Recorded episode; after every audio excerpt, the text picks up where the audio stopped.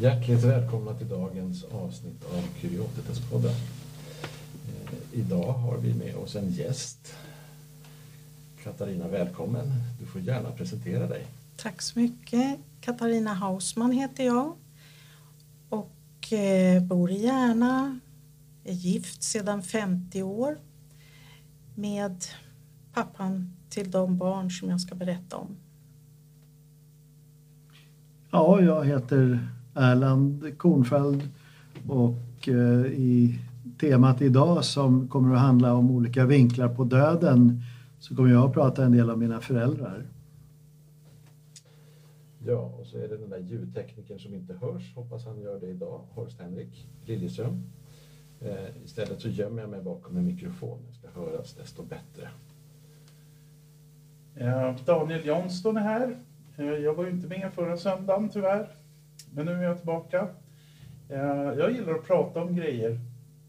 Så det ska väl bli kul. Annars när jag inte pratar om grejer så jobbar jag på ABF i Södertälje Nykvarn. Och vi berättar väl som vanligt att eh, det här är en podd där var och en eh, står för sina egna åsikter och vi gör det som privatperson och vi är i övrigt ofinansierade annat än av oss själva. Bara så att man vet. Jag skulle idag också vilja lägga till att vår arbetsmetod är ju att vi har ett samtal här och det är det samtal vi har. Och vi föredrar att inte klippa och klistra utan det ni hör, det är det som har hänt. Den oredigerade verkligheten. Ja, jag vet inte, är det någon som vill inleda med vad, vad man har för tankar kring. Kan inte du göra det Erland? Du, du är ändå något slags initiativ till just det här temat. Eh, ja, temat då kan jag väl bara anknyta till att vi spelar ju in kort före påsk. Och det är ju ett sånt påsktema om man vill göra podden lite årstidsanknuten. Därför att då handlar ju långfredagen om döden och söndagen om uppståndelsen. Och eftersom det här spelas in före påsk så tänkte vi då att det huvudsakligen kommer att handla om döden. Ehm, jag vill också då passa på att eh, berätta att Kuriotetes-podden ju som ofta ligger i tiden med god timing. Det vill säga ehm, en av våra målbilder, människor och myter. Myter och mysterier. Myter och mysterier, så kan de heta. Eh, är ju också en väldigt känd podd de har precis i dagarna gett ut en podd om döden om man vill fördjupa sig kanske lite mer filosofiskt på temat. Och även så um, finns det en bok som jag tycker är läsvärd av Knausgård som heter Morgonstjärnan som också lustigt nog tar upp det här temat. Och den kom ut för någon månad sedan. Och eh, eftersom vi understundom gör lite reklam så tänker jag här finns en bok på svenska av Iris Paxino som heter Broar mellan liv och död. Så det finns gott om möjligheter att fördjupa sig i temat. Eh, för min egen del så handlar erfarenheterna om eh, mina föräldrar Johan och Alexandra. Johan dog 2005 och Alexandra 2018. Ehm, och den fråga som dyker upp är ju eh, vad är skillnaden på minnen och kommunikation. Alltså, jag kan uppleva att eh, jag kommunicerar med både Alexandra och Johan. Inte så mycket när de vill, för den förmågan tror jag inte de har, och i varje fall inte jag. Men det händer ju understundom att man eh, tänker på eh, var de befinner sig nu. Och jag kan uppleva att det är en, en slags kommunikation. Där ju frågan eh, naturligtvis för mig själv blir, är det här något som jag hittar på? Eller är det bara minnen? Eller är det någonting som eh, man skulle kunna kalla för en kom, ganska konkret eh, relation eller kommunikation? Så det är en fråga som jag har. Jag, jag upplever det väl mer åt det konkreta hållet. Ehm, jag tycker att jag kan uppleva en skillnad på minnesbilder och det som uppstår i stunden. Även om jag, det, det kvarstår ju frågan var, var gränsen går. Kan du inte ge ett exempel på en sån här kommunikation? Så, så jag förstår lite till.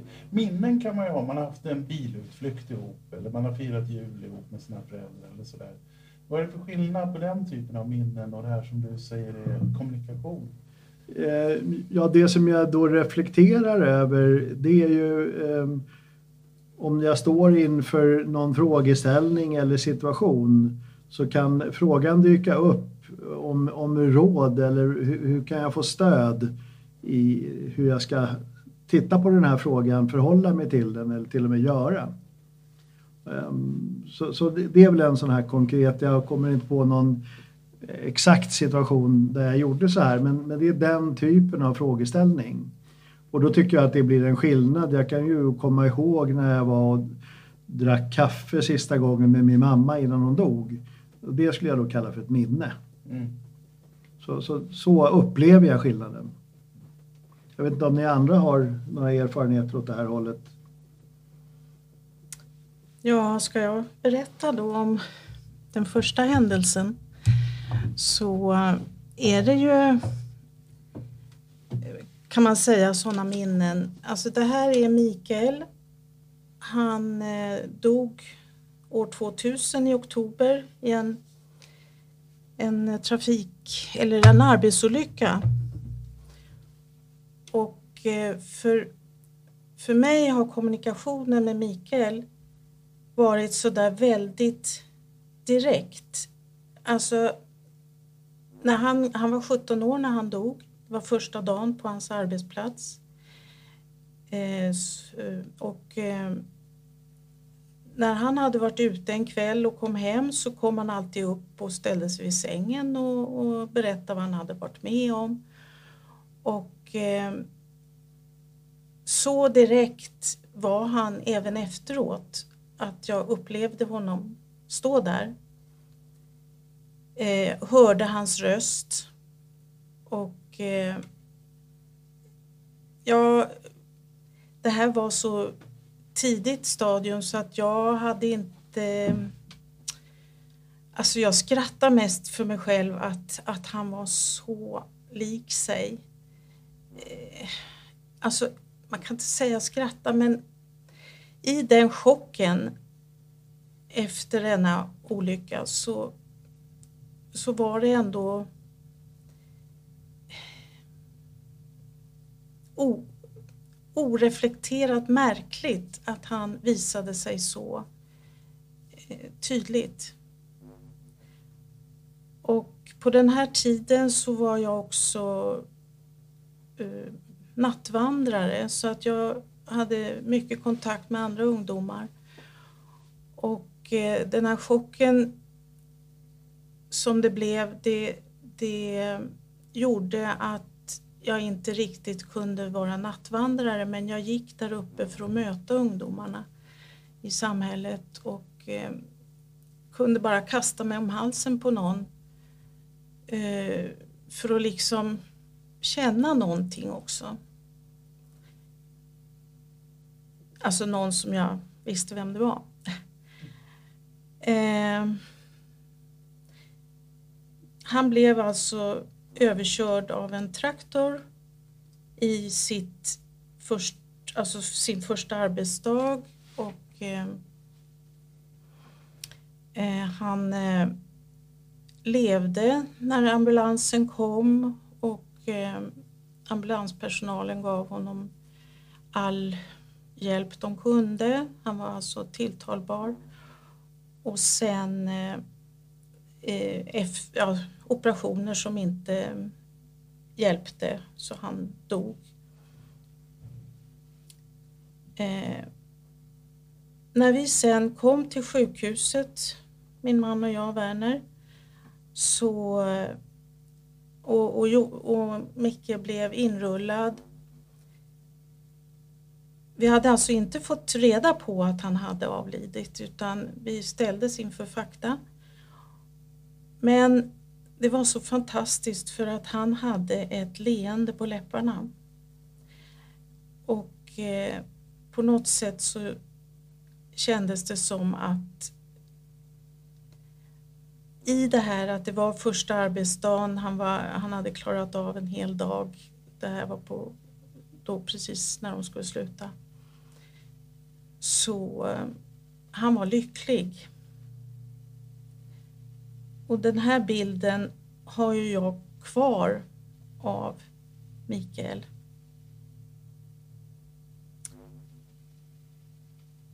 Så just det där med kommunikation, det, det fortsatte på det där sättet att eh, han eh, kunde visa sig, plötsligt så stod jag i en bokhandel och eh, då är det en bok som heter eh, någonting med Mikael och det är en pojke med keps och eh, stående i motljus. Och då, då bara vet jag att den där boken måste jag köpa så att jag, Micke har visat mig den. Sådana tydliga bilder kan det vara. Mm. Men, men hur tänker du kring om man säger att ja, det, det där är bara ett minne? Kan du liksom uppleva någon skillnad där? Ja, det är ingenting som någon kan säga till mig att det är si eller så, för jag vet att, eh, att det är en kommunikation. Mm.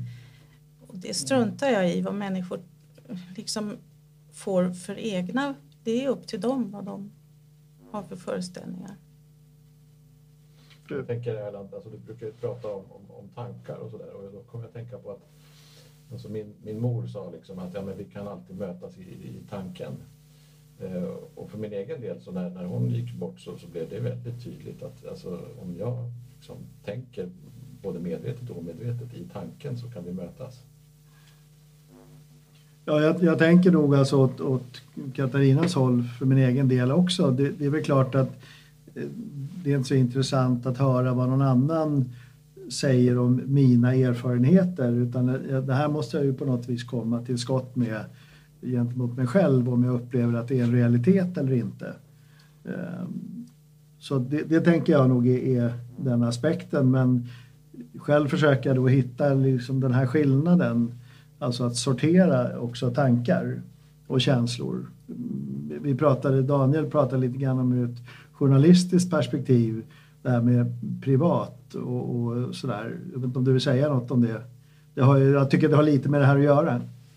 Ja, fast ämnet är ju liksom privat till sin natur. Alltså om, det, om man har speciella liksom upplevelser som är förknippade med så, alltså det är ju saker och ting som är, eh, lever liksom inom en själv på något sätt.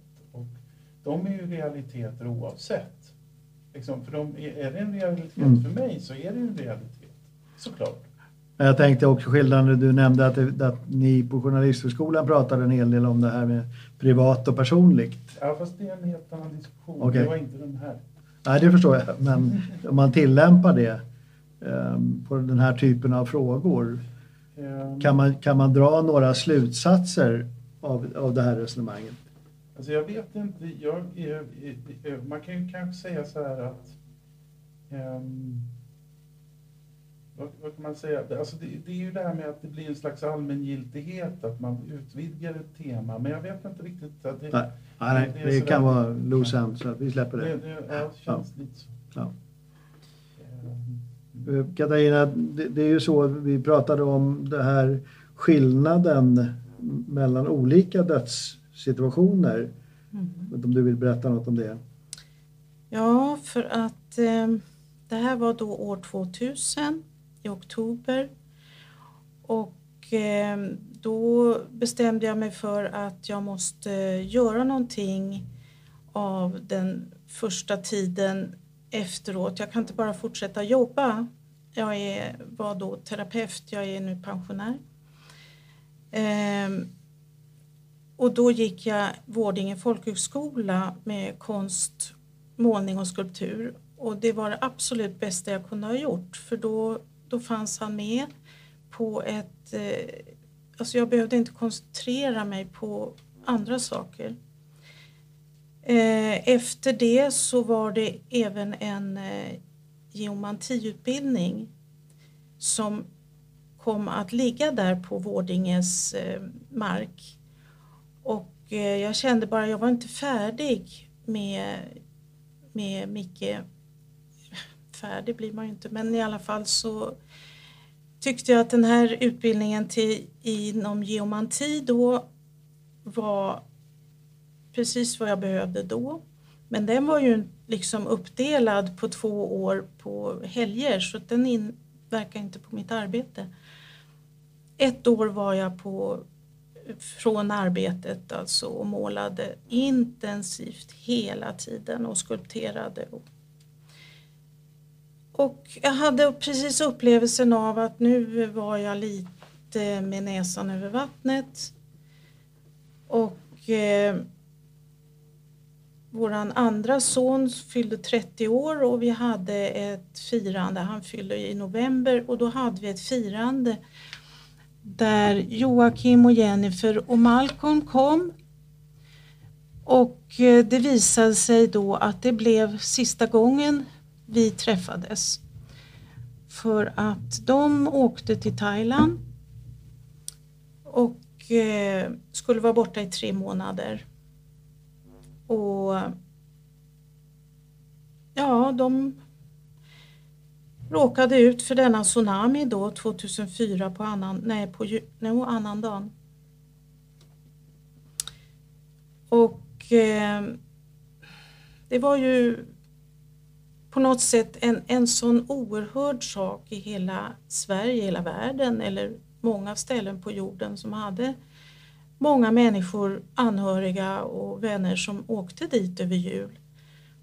Det var väldigt vanligt, kanske fortfarande, inte i pandemin kanske, men då så hade vi regelbunden kontakt och, och plötsligt så upphörde den här kontakten och eh, eh, det var ju nyheter på radio hela tiden och, och, så och jag kände att det här var så att våran lilla familj hade nog gått och jag, framför allt Joakim. Joakim var vår äldste son. Eh, och ja, det vill jag tillägga att Micke var den yngste. Eh, och Joakim var där alltså med sin familj Jennifer och lille Malcolm. Och eh, plötsligt så får vi kontakt med en vän, Kaspar, som säger att han frågar om vi har hört någonting och det har vi inte. Då befinner han sig i norra Thailand och säger bara att jag åker ner och eh, han gör det med sin flickvän och sätter igång och letar. Eh, det tar lång tid. Vi skickar ner eh, eh, tandkort och alla möjliga saker. Det här var ju liksom en chock på chocken och eh, man kan säga att Joakim hade flyttat hemifrån redan för länge sedan. Han hade ett eget liv, han var mycket ute och reste. Det var ofattbart på något sätt. Dels så kände jag att jo, Joakim hade följt med vågen och samtidigt så var det så ofattbart. Eh, alltså hela, hela eh, katastrofen där i Thailand var så stor. Men i och med att vi hade den här kommunikationen med Kaspar så Ja, det var alltså ofant, ofantligt att vi hade den kontakten för han hjälpte oss jättemycket. Eh, han letade reda på dem. Eh, Joakim visste han mycket väl vem, hur han såg ut och, och så. Jennifer hade han inte träffat medan Malcolm hade han hört och sett i Joakims famn. Eh, han hittar dem och de blir då hemtransporterade i den andra flygturen, eller man ska säga, alltså den stora jumbojet.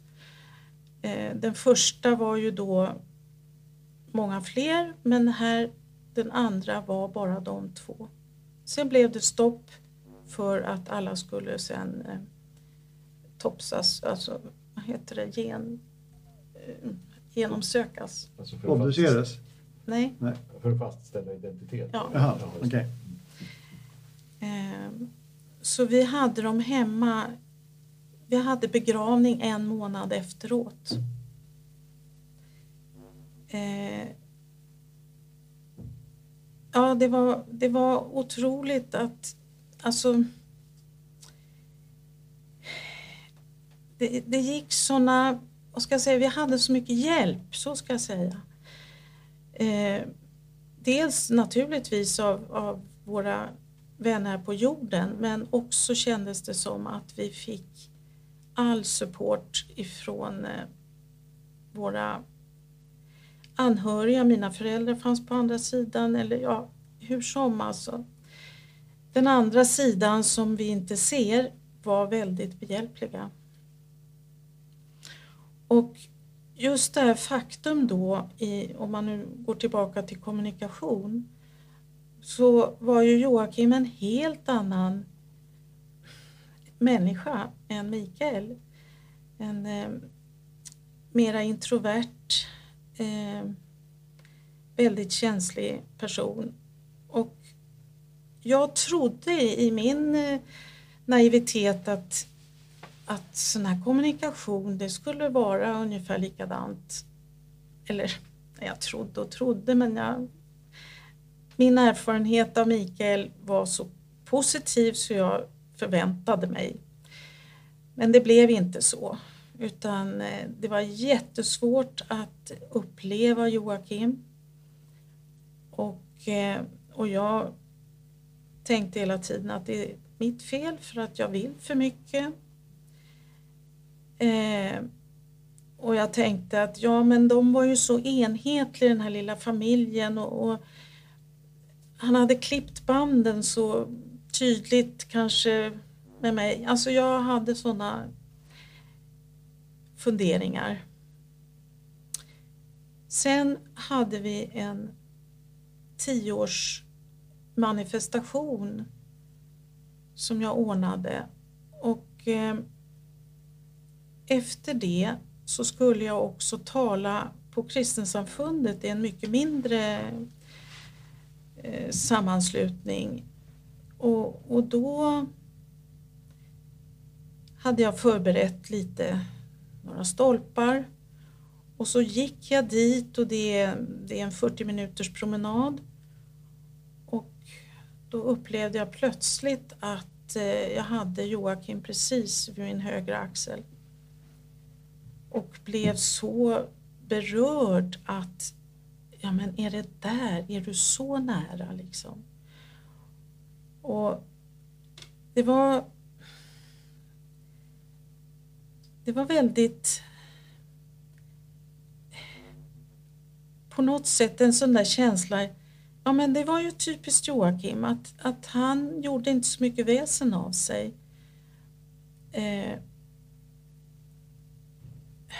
på det sättet. Sen, sen kunde han vara mycket, göra väsen av sig i, i puberteten och så. Men eh, att, att uppleva den där närheten då gjorde ju en jättetrygghet och jag verkligen slappnade av och, och kände att eh, det är ju helt annorlunda än vad man föreställer sig. Och, ja, så kan skillnaden på en kommunikation se ut. Vi kanske tar vid där eh, i, i samtalet, just de här kommunikationsfrågorna. Eh, I antroposofiska sammanhang, eh, jag tänker också på de begrepp du använder, gått över tröskeln eller på andra sidan. Om, om vi skulle samtala kring det, vad ska man föreställa sig? När man, vad föreställer du dig Katarina när man använder sådana begrepp? Var, var är den andra sidan? Jag, jag tänker spontant så här så blir jag, jag är här och andra sidan är där borta. Ja, Eller men, hur, hur ska man föreställa sig, apropå Joakim? ja, jag tycker att eh, man ska bara tänka sig tunna skynken eh, för det är så pass nära. Eh, så avståndet är inte liksom långt upp i himlen för mig utan ja, det kan vara olika för, för sen när, när de har varit döda ett tag så, så märker man att de, de försvinner längre bort Mm. alltså, det är helt klart. Eh, men att andra sidan är ändå bara en eh, ett jordiskt begrepp. Jag vet inte. Mm. Nej, jag, alltså, jag tänker också att min erfarenhet motsvaras lite grann av det du säger. Eh, eftersom det är då nästan 15 års skillnad på mina föräldrars dödsdatum så tycker jag att det, det blir en ganska konkret upplevelse. Alltså att min far är, befinner sig längre bort, är lite mer svårtillgänglig än min mor som dog för inte så länge sedan. Eh, och det, det passar på något vis in i, i de här tankegångarna också från Rudolf Steiner kring hur det ser ut eller vad som händer eh, efter döden. Och jag tänker att vi kanske inte börjar så basic så att vi behöver samtala kring eh, om det finns något överhuvudtaget. Det respekterar vi naturligtvis att det finns människor som har en, en, en, ett sådant förhållningssätt till döden att den inte finns. Även om jag för min egen del kan tycka att det är inte, det, det passar inte in i mina egna erfarenheter. Alltså så här väldigt konkret igen. Eh, jag tycker att det, det är tydligt. Med, båda mina föräldrar var ju gamla när de dog så att det var ju ingen av, av den här dramatiken som du har upplevt. Men eh, det, det var ju ändå en väldigt tydlig skillnad just den här gränsövergången. Ehm, jag har någon bild på, på min far av någon outgrundlig anledning så tog jag bilder på, på liket så att säga, i, i kryptan innan begravningen. Men det, det blir sådär nästan lite makabert idag när jag tänker tillbaks på det, när jag tittar på bilderna. Men intrycket är ju väldigt tydligt. Alltså den här skillnaden från att vara nästan död och sjuk tills det faktiska dödsögonblicket och tiden därefter.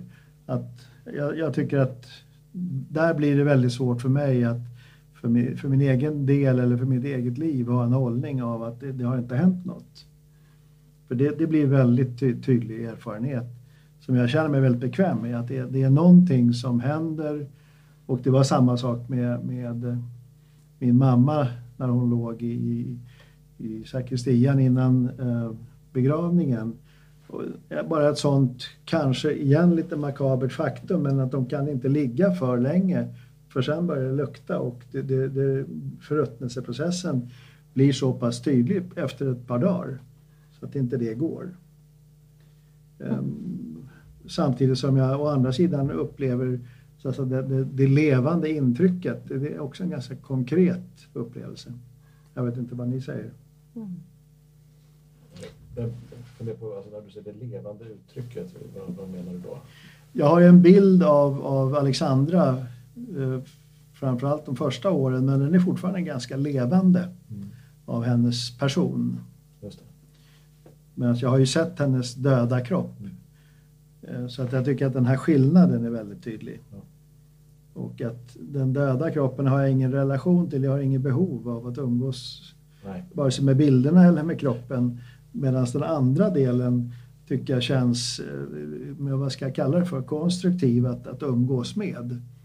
Och där jag igen upplever att det är en viss skillnad av de här första dagarna eh, fram till begravningen som då på, på, i antroposofiska sammanhang gärna görs efter fyra dagar. Och nu. Eh, där jag tycker att nu är, är ja, bilden, jag skulle, jag skulle beskriva den som en levande bild av hennes personlighet. Dock inte så mycket av hennes kropp.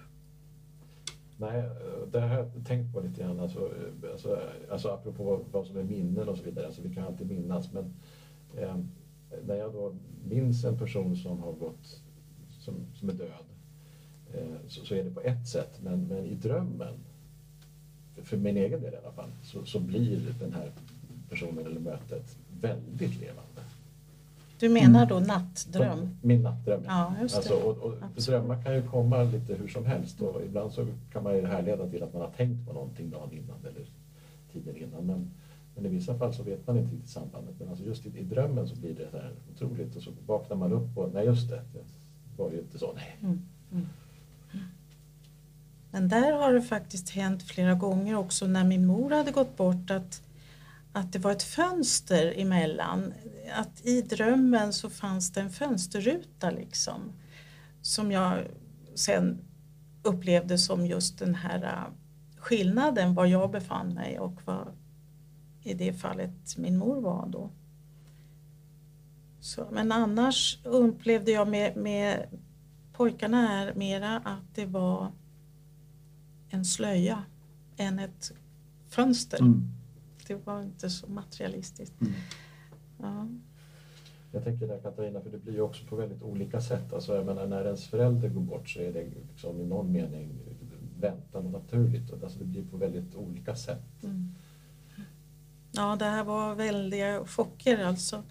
Jag vet att eh, vi var ute på landet kort efter där annandagen och jag gick på en eh, grusväg sådär och, och hade en lång kappa på mig och, och, kände att ja, så här skulle jag kunna gå. Jag skulle kunna vandra bara som osalig liksom. Nej, det vill jag inte. Kände jag bara helt klart. Så att eh, för mig var det inte en fråga om att eh,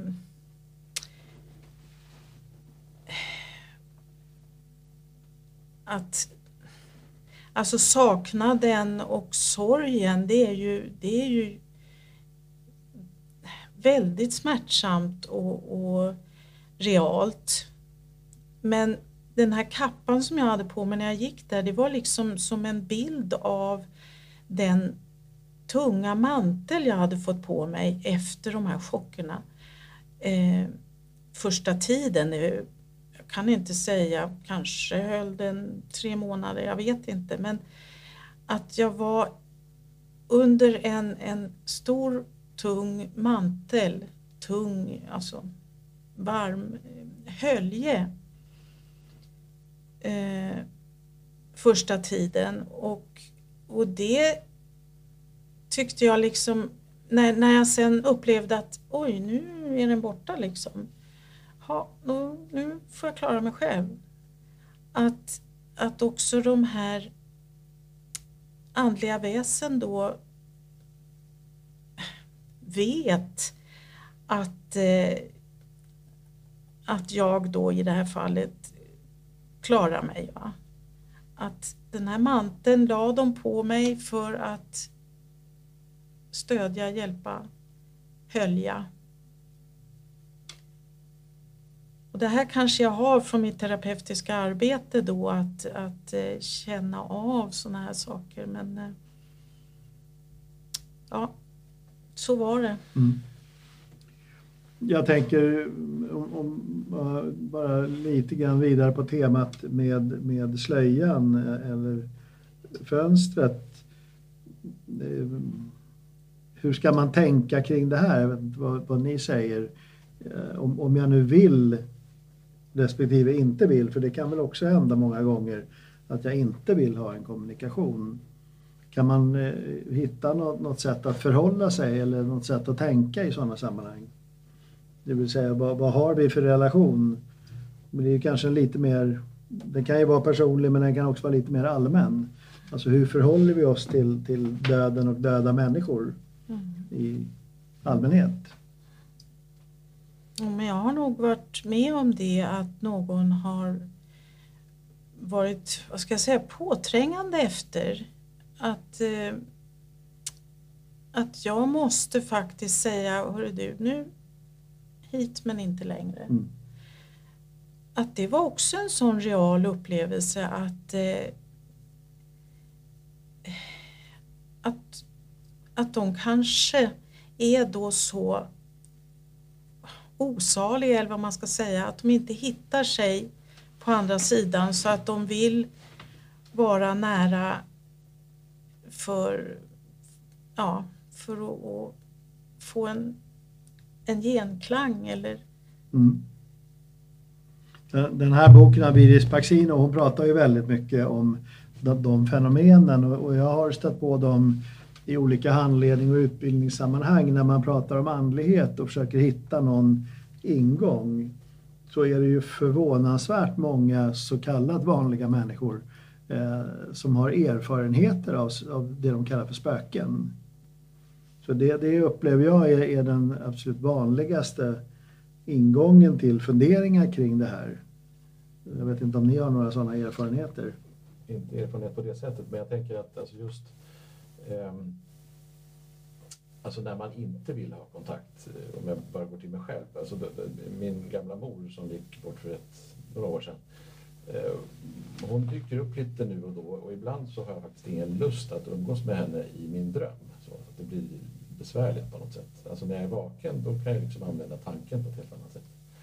Eh, men, men just när, alltså oftast så är det ju så att det man drömmer om det ja, kan man väl hantera men, men just det här jobbiga liksom, Mm. men nu vill jag inte.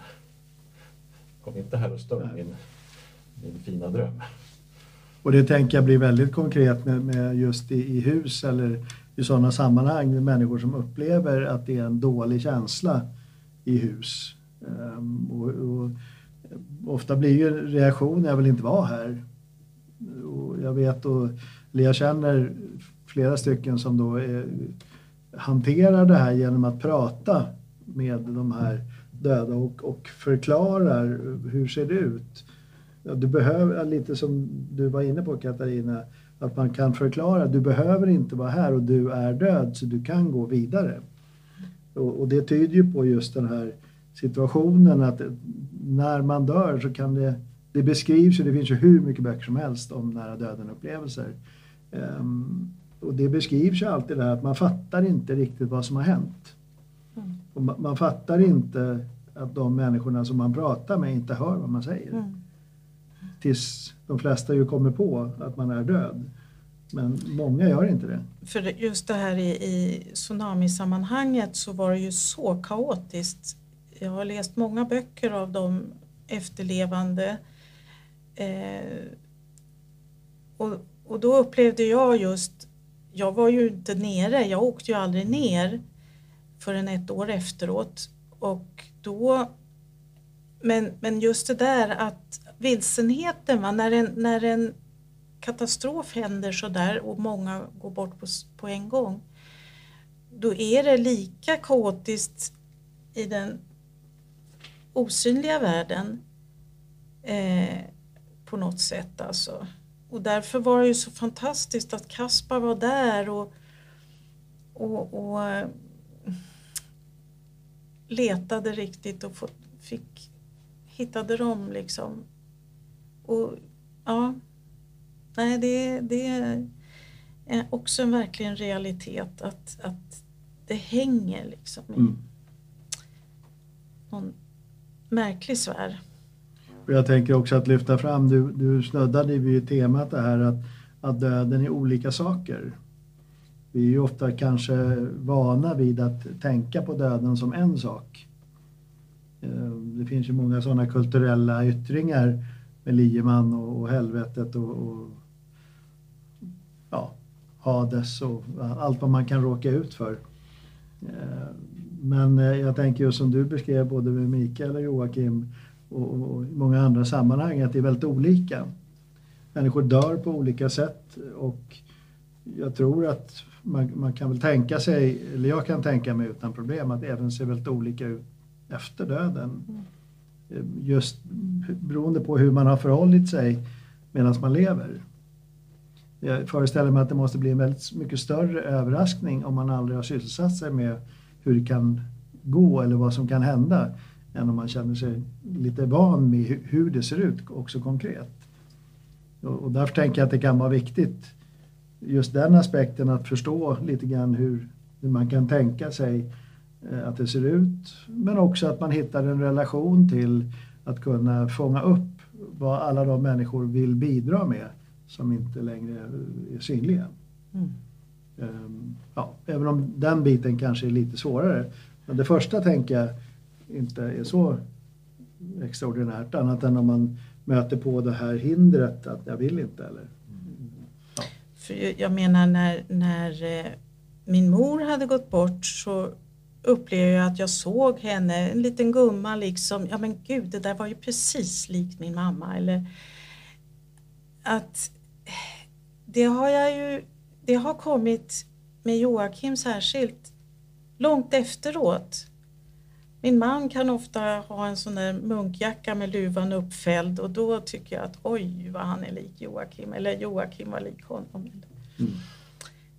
Eh, rörelsemässigt eller så. Men just det där om man med min mor då, då kunde jag vara i Italien och, och gick i Roms liksom alla trånga gator och såg sådana där små gummor som hade liksom, ja men där var ju min mor.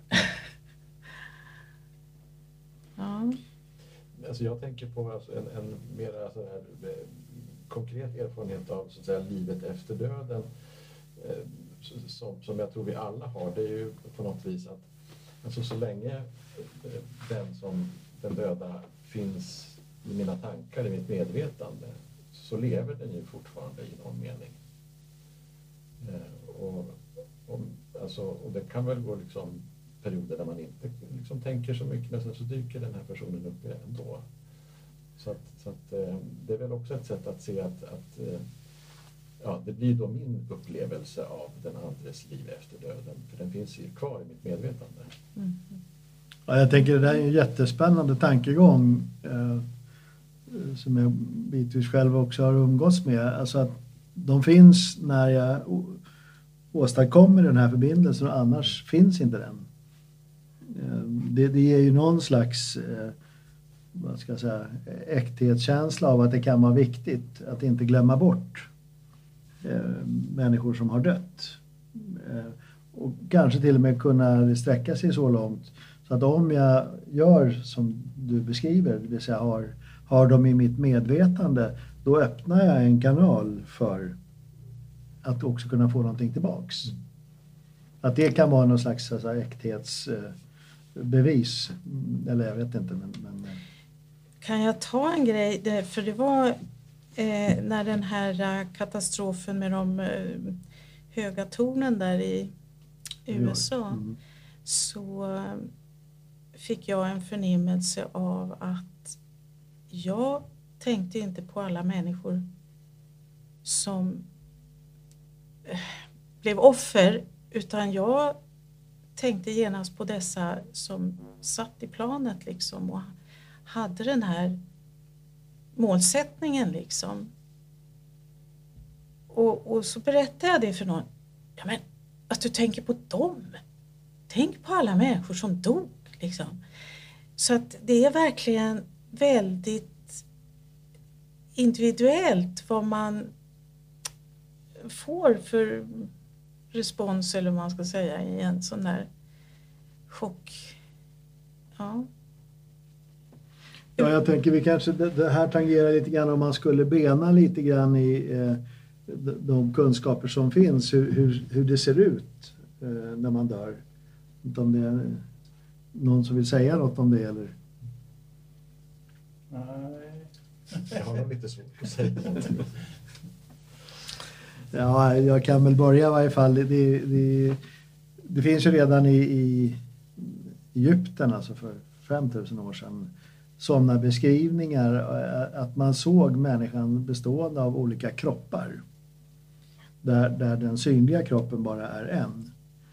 Eh, och idag, på, Daniel har frågat efter det ibland, eh, det här begreppet väsensled.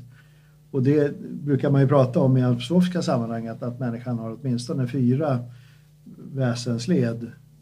Alltså den vanliga kroppen, en eterkropp, en astralkropp och ett, ett jag.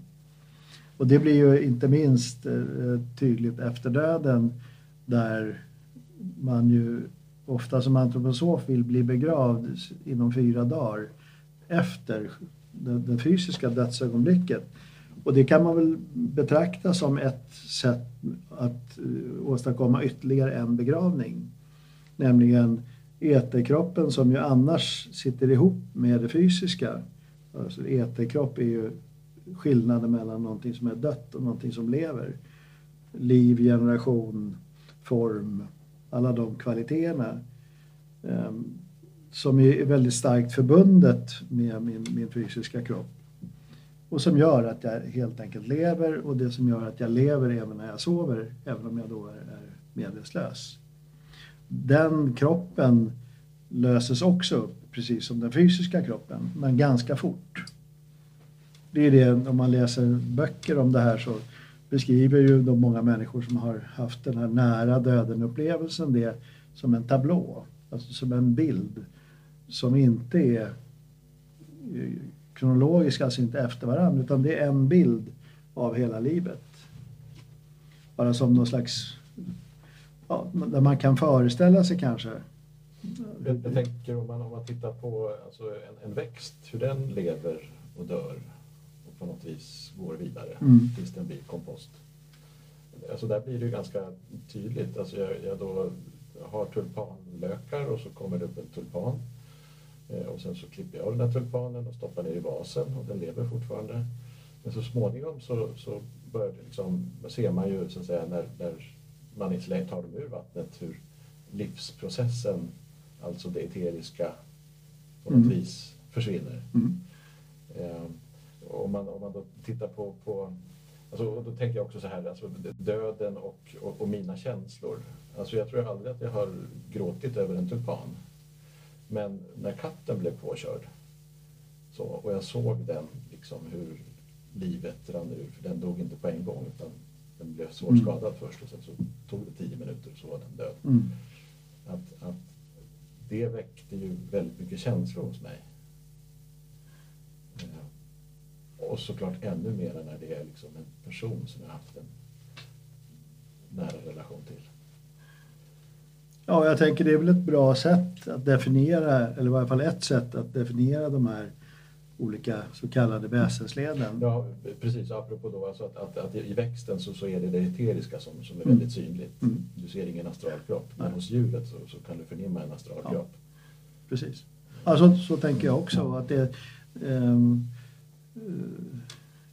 Någon mig väldigt närstående har nästan en sån relation till växter också. Det vill säga även vissna växter ska vårdas så att de börjar leva igen. Jag kan ha kanske lite mer pragmatiskt förhållningssätt till vissna växter, att det kan man väl slänga bort. Ja, det är frågan då, alltså torkade rosor till exempel. Ja. Alltså hur, är de redan kompost eller det är de ju inte? Nej. Nej. Och det, men jag tänker där är i varje fall en tydlig, om man skulle göra den här tårtskiktningen så är ju den eteriska döden densamma som växten på komposthögen. Medan känslorna kommer egentligen i ett annat skede. Men var är, varför eh, måste man begravas inom fyra dagar? Man, man, erfarenheten är ju just den här växterfarenheten. Alltså att den här kroppen som gör att det hålls ihop som gör att, som gör att vi eller ett djur eller en växt inte faller isär. Det är en funktion som är en kropp som håller ihop. Den dör också, det vill säga den funktionen slutar. Det är det som gör att liket börjar ruttna ganska fort och inte blir en torkad ros utan eh, man är väldigt mån om att, att göra sig av med den antingen i ett frysrum eller i jorden eller att kremera. Ehm, därför att den här processen, dödsprocessen, fortgår ganska fort och avslutas. Och eh, esoteriskt sett så tänker man, det här är ju inget som syns, det eteriska, men det löses upp. Alltså så beskriver människor det också. Eh, Eterkroppen blir större och större därför att den hålls inte ihop av det fysiska. Den, när, man, när man pratar om lösa upp så, så blir den större och större och till slut blir den så stor så att den är runt hela jorden. Det vill säga det, det går upp i den, den allmänna eten. Och så tänker man sig även innan alltså graviditet och så vidare. Det är detsamma. Man hämtar de här formkrafterna och sätter ihop dem till en specifik kropp som hänger ihop med det fysiska så länge det lever. Så, så det är skälet till de här fyra dagarna. Att Att, men jag förstår inte. Det är, vill man inte eh, Den, den, kroppen måste komma i jord innan... Ja, det, jag tror inte att man ska se det som, som något ideologiskt, att, att man vill eller inte, utan det här är något som händer vare sig du vill eller inte. Det händer alla. Ja, Alltså den fysiska, den fysiska döden, den har man ju lärt sig att definiera. mm, Nu för tiden är det ju hjärndöd mer än hjärtdöd. mm, Eh, Då dör den fysiska kroppen, det vill säga den, den lever inte av sig själv. Men man kan ju fortfarande hålla den vid liv ganska länge med en respirator och andra medel. Och det här är sen bara ett sätt att definiera att nästa skede i den här processen är eterkroppens död. Det vill säga den slutar att fungera. Därför att den utvidgas och löser upp sig och är inte specifik längre till en enskild kropp. Så därav. Men jag, jag upplever ju, om jag har varit på en begravning där, där människan har legat i kylrum en månad, så är ju inte den där på begravningen utan då är det ju de anhöriga som är här på jorden som tar farväl på något sätt medan när jag går på en begravning där man gör den här, eh, det här skeendet just efter kort tid att då upplever man, eller jag upplever att den finns med.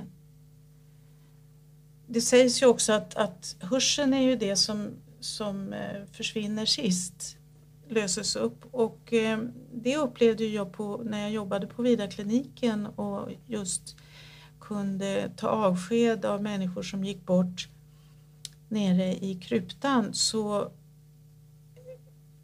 då gick jag dit och var själv där och, och sjöng. Eh, Det som ni har på introt, i alla fall de två första gångerna som jag har hört, i den höga riddarsalen. Och då upplevde jag att de eh, lyssnade. Det var också en sån där real upplevelse liksom. Och, och skulle jag komma in i ett kylrum jag har inte varit med om det så jag kan inte säga. Men jag tror att det är väsentligt att man eh, ser att den jordiska delen är färdig. Liksom.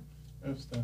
Ja, men det är också, det, det där är ju på ett sätt lättare för mig att förstå. Att det, frågan är vem är den här begravningen för egentligen? Så att säga, det är också det. Men en, en grej som jag tänkte på, jag har inte sett så många döda människor i mitt liv, men jag har sett några stycken. Och det som har slagit mig är ju hur små de har blivit. Eh, alltså det här när, när livet har försvunnit från en människa, att de liksom har krympt ihop. De har liksom blivit några storlekar mindre. Eh, det, det, det, är en sån här, det är en sak som jag har upplevt Mm. eh, när jag sett döda. Mm. Eh, men där blir ju samma fråga. eh, Ja. Är det en real upplevelse? För att det är ju lätt att tänka att det kan de inte ha blivit. Det skulle förmodligen till och med gå att mäta att de inte har det. ja, Men du har ju ändå en sån upplevelse. ja jo, precis. Ja, Det är ju som om, om livet har gått ur dem och Ja. de har liksom sjunkit ihop på något vis. Mm. Liksom. Ehm, eh, så. Det finns ju en annan sån intressant, jag vet inte om ni har provat någon gång, men eh, om man jobbar med barn och ungdomar så gör man det ofta eh, vare sig man vill eller inte, vill säga sitta och titta på någon som sover. Och det är också ganska intressant tycker jag, för där är också en ganska tydlig skillnad. Mm. Vad man upplever när någon är vaken och vad man upplever när någon sover. Ja, eller när någon svimmar och bara sjunker ihop i Ja. någon slags obestämd hög Mm. helt plötsligt. Och man vet knappt vad armar och ben, eller det är bara någon slags bylte Mm. liksom. Mm. Och det tänker jag mig också på sjukhus, vi alla jobbar på sjukhus tror jag. Eh, ehm, det blir ju den här problematiken med människor som ligger i respirator eller i koma. Där, nu för tiden, lär, det är det första man lär sig att man ska behandla dem som om de lever och hör allting. Dels för att det finns många som har berättat det när de har väckts ur en koma, att de hörde allting eh, som sades. Så det har man lärt sig, fast man kanske inte gör sig så mycket tankegångar om vad det innebär. För att man har en sån skolning beror ju på att man annars inte beter sig så. För att det blir lätt annars att man beter sig som att det är en grej som ligger där. Mm. Ehm, så jag menar, det illustrerar lite för mig lite grann att det, det, det så att säga, förstahandsupplevelsen det är ju att det inte är så levande. Men man behöver veta att det är det. Därför att de är inte döda. Så det, det, finns ju olika sådana här erfarenheter som är ganska vanliga även om man kanske inte alltid gör sig tankar då kring vad, vad, det, vad de erfarenheterna betyder. Mm. Ja, jag vet inte. Det finns ju, alltså, man, man, kan gå vidare på det här temat sen med, med det som brukar benämnas som skärseld och andra fenomen efter de här fyra dagarna. Då närmar vi oss mer det här som du var inne på med, med katten. Mm. Det vill säga varför är det så känslomässigt med begravningar och död och döda människor? Eh, för många av de här beskrivningarna är ju att nej, det är inte så tokigt att vara död. Alltså de här nära döden-upplevelserna, många beskriver det som mycket angenämare. Sen finns det väl andra erfarenheter också, det vill säga vid olikheterna kommer tillbaks. Att en del människor har det bra och andra kanske inte i, i nästa skede. Där, där, beskrivningen är ifrån bland annat Rudolf Steiner då att där får man uppleva eh, motpartens känslor. Alltså inte bearbeta mina egna.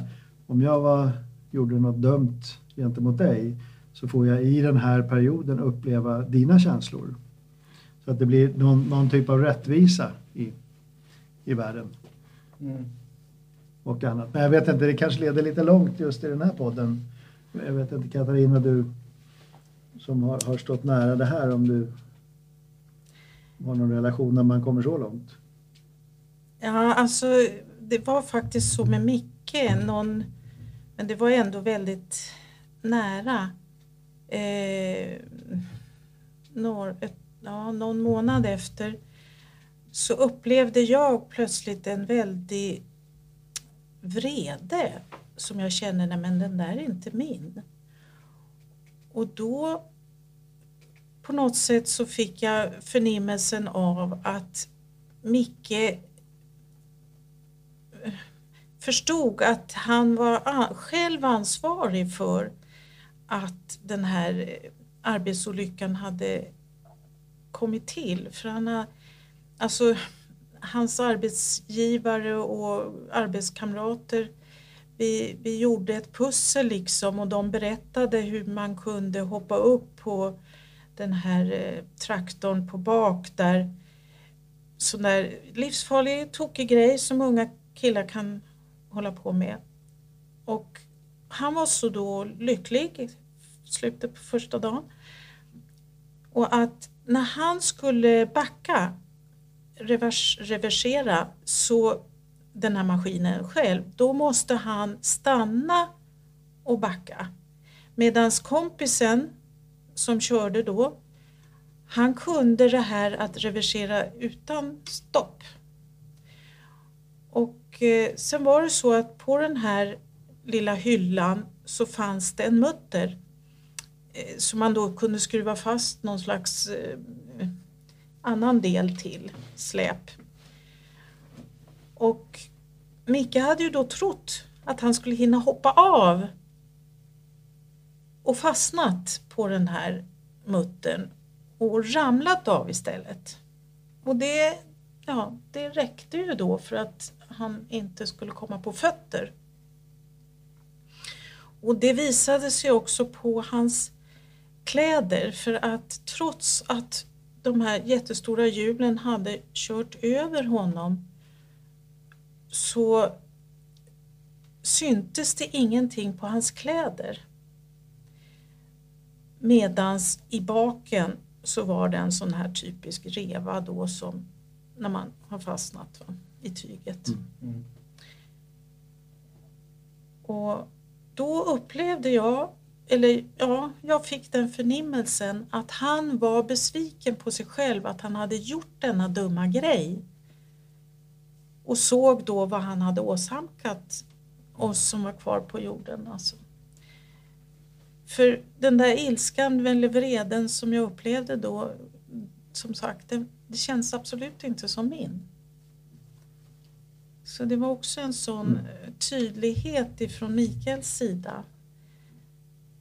Mm, ja, det, det skulle ju då bekräfta en sån idé. Att, att man, man går igenom den mer- känslomässiga delen av livet. Och vi var ju redan varit inne på att det fjärde väsensledet är ju min egen personlighet som ju då har ett evigt liv som, som finns kvar. Mm. Att, alltså, Mm. och är den del som återföds. Och det kan vi väl se fram emot att vi behandlar i någon framtida podd. Hur det står till med reinkarnation och karma. Ja, för det, där tänker jag på alltså att eh, om man ska bli lite teoretisk, eller vad ska säga, att alltså en, en, en, en förutsättning för döden det är ju livet. Eh, Men tänker man sen då i, i banor av reinkarnation så säger då också en förutsättning för livet att döden har inträffat. Mm. Eh, En sån här sista fråga som, som jag har gått och grunnat på. Alltså vad, kan man prata om några... Alltså döden kan ju liksom bli ett, ett väldigt tungt tema, men vad, vad har döden för möjligheter? Är det någonting som jag funderar på? Ja, ja. Vill du säga? Ja, men det där med att döden är tung. Att det är sån här otroligt liksom, eh, eh, tungt tema och sådär. Man, man märker ju hur... Eh, jag, jag kan märka hur otroligt... Alltså man, man är så himla praktisk som människa någonstans. Liksom. Det här med att man är på en begravning och oroar sig för om saker och ting ligger... Alltså man, man, man är liksom... Man är, man, även om det är en allvarlig situation så är man ändå på något sätt... Eh, man är liksom fjättrad vid såna här praktikaliteter. Alltså livets praktikaliteter. Så på, på ett plan så glider man ju också bara förbi de här tunga temana. Alltså på, på ett, det, det är en sån här konkret upplevelse som jag har haft. Mm. Jag kommer ihåg vi begravde min morbror. Eh, och då var vi eh, kistbärare då. Och så hade vi gjort, en, vi hade gjort ett misstag så båda hans styvsöner hamnade på ena änden av kistan. Och de var väldigt upprörda, alltså de var väldigt tagna av situationen och sådär. Och det enda jag kunde tänka på väg ut på kyrkogården, det var hoppas, alltså det var ju dumt av oss att ställa båda bröderna på ena sidan. De borde ju ha fått varsin så att vi andra kunde täcka upp utifall att du vet, när vi bär ut en kista som ska ner i jorden så går jag och funderar över, jag hoppas inget händer nu. Det är liksom, alltså det, det är sån här, man kan ju råka ut för att döden kan vara förskräckligt allvarlig och tragisk och sorglig men ändå så ehm, det, det måste gå vidare på något sätt. Det är liksom det, det är en så- sån Mm. konkret grej.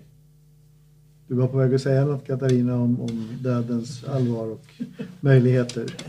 Ja, nej men... eh, Just, nej, nu vet jag inte riktigt. Nej, jag förstörde ju allt Nej.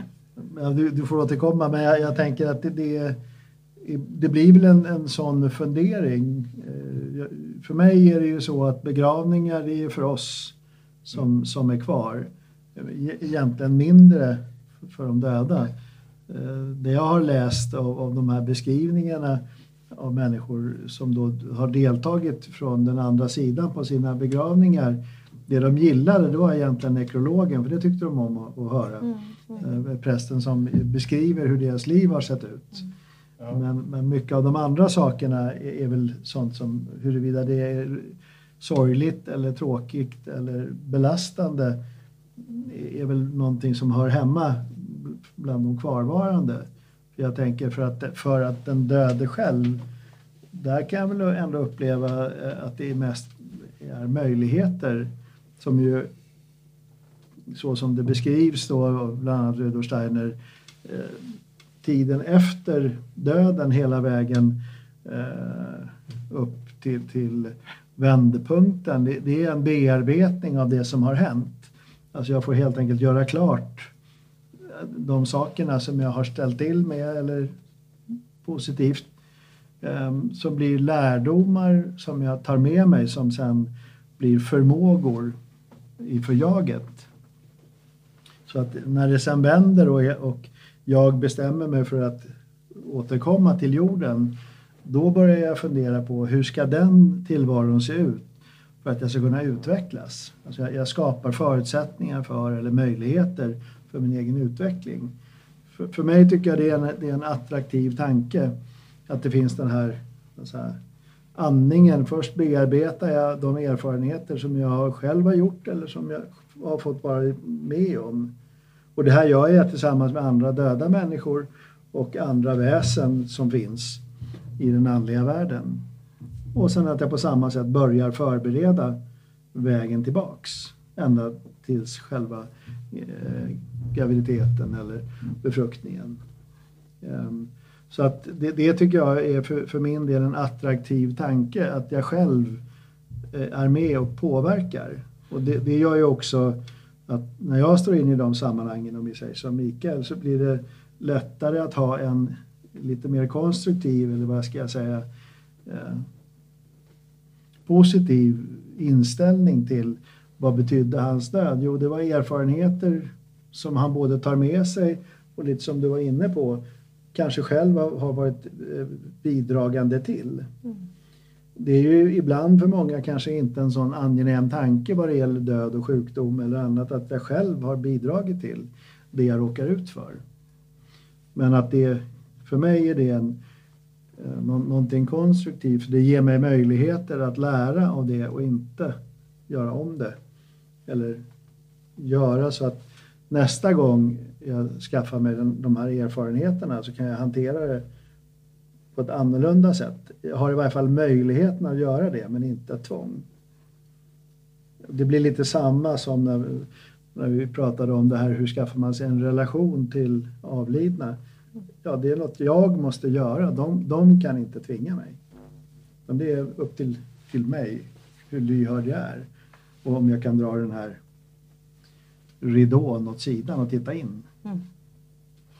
Jag vill bara få med det här med att lilla Malcolm, han kom ju inte med det här stora första flygplan eller andra flygplanet utan han kom senare. Han, det var på sommaren han kom. För de väntade med identifieringen av alla små barn. Och eh, så då var den, alltså han hade ju på något sätt ingått i den stora begravningen, absolut. Men, men vi hade en till för honom och då var vi bara ett mindre antal eh, vänner och, och släktingar. Och då spelade vi den här eh, Vivaldis eh, Våren. Och det hade vi gjort även på den stora begravningen. Men där var det live och då var det svårt att få till, ja, jag vet inte vilken sats nu, men eh, det blev inte rätt sats i stora begravningen. Men här hade vi med, med Malcolms begravning, där hade vi då en inspelning. Och eh, då var det så att han älskade den här eh, melodin så när Joakim satte på den, vi var där på en födelsedagskalas och så satte Joakim på den här skivan och Malcolm satt där och bara log och liksom följde med där. Så därför var ju den viktig att ha med i begravningen. Men då var lilla kusinen där med, som är då hon var kanske 20 månader då begravningen. Och hon började storgråta vid den här eh, Vivaldis. Så då kan man förstå Malcolm, han tyckte det var underbart liksom. Och sen en annan blir jättesorgsen alltså. Mm. Så kan man också se hur, hur människor är olika på jorden då, även om de är små. Ja. Jag är väldigt tacksam för att ha fått sitta här. Ja, men Vi är väldigt tacksamma för ja. att du kom. Är det läge att börja runda av kanske? Ja, jag tänker det. Och, och Vi gör väl som vi brukar att vi uppmanar tittare och lyssnare att komma med nya spännande uppslag till teman som vi kan ta upp här i podden. Ja, och så kan jag väl säga också om man tycker att det är jobbigt att sitta framför datorn eller tvn och titta på det här så kan man ju då lyssna på Spotify och så småningom så kommer det upp på andra poddplattformar så där man kan lyssna på vad vi säger. Eh, så. Men eh, tack så väldigt mycket Ja. för idag. Tackar vi. Tack Katarina. Tack, tack.